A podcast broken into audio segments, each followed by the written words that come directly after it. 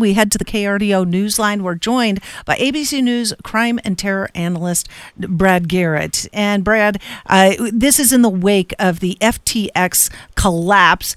Uh, the person at the center of it, Sam Bankman-Fried, uh, did he? Does it appear that he has snookered just hundreds, if not more, clients uh, out of their money? There is no doubt. So there is F T X that you're, you just mentioned. Um, which basically was an outfit that had customers where they charged a fee to buyers and sellers, you know, going from money to crypto, crypto to, you know, money, et cetera. But he also had another company called Alameda Research, which was, and who knows what it really is, but the bottom line is, you know, he said that that was the more uh, altruistic side of his business. You know, he pushed that he was this big person that basically was going to give away all of his money to good causes. And I think he did some of that. It's, it's pretty clear. However, he was using Alameda Research to spend billions of dollars of, of money of people that gave him through F T X. I mean, there was like a sixteen million dollars property in the Bahamas. Um, and it goes on and on. I think he spent over a billion dollars just on real estate that is connected directly to him uh, or his family. So this is, by all respects, a version of Bernie Madoff or a version of Elizabeth Holmes, um, where they have this uncanny ability to get people to trust them.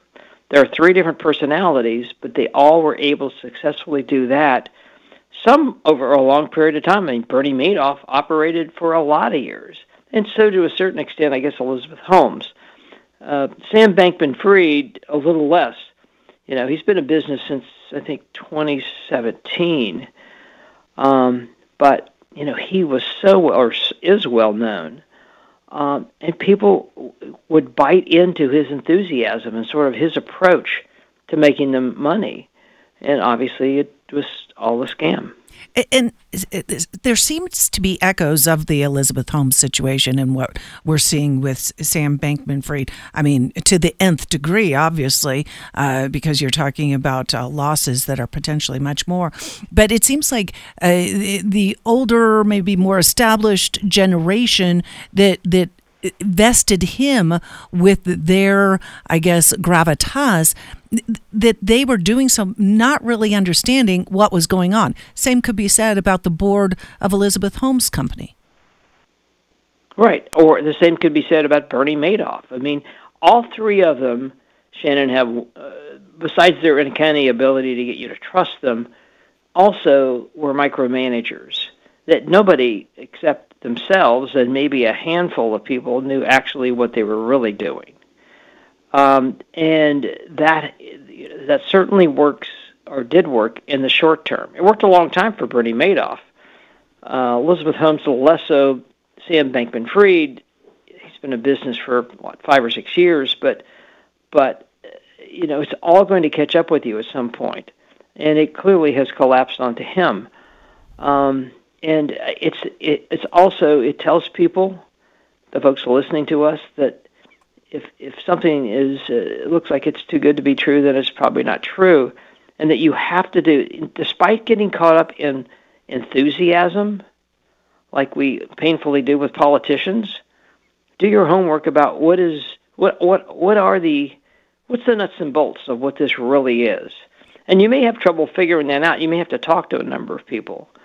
But so many times uh, when you have these get-rich sort of schemes, you know, there there's a dark side to them.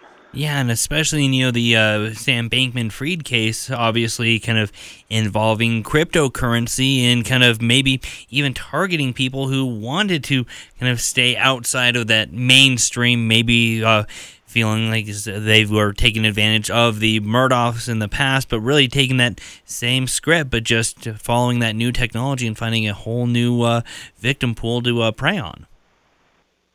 And... and- figured out ways to network themselves.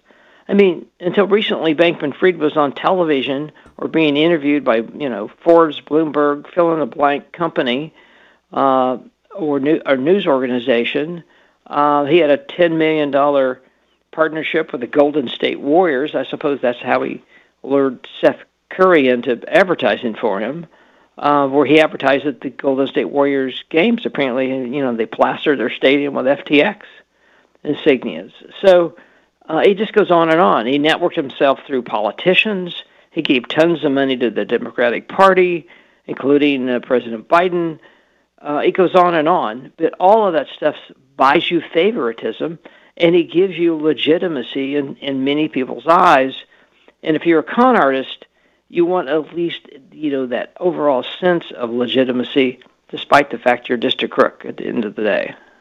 Yeah, very fascinating as far as uh, what uh, lessons can be learned from this on all angles, those organizations, the media, and, of course, uh, consumers as well. Brad, we appreciate it.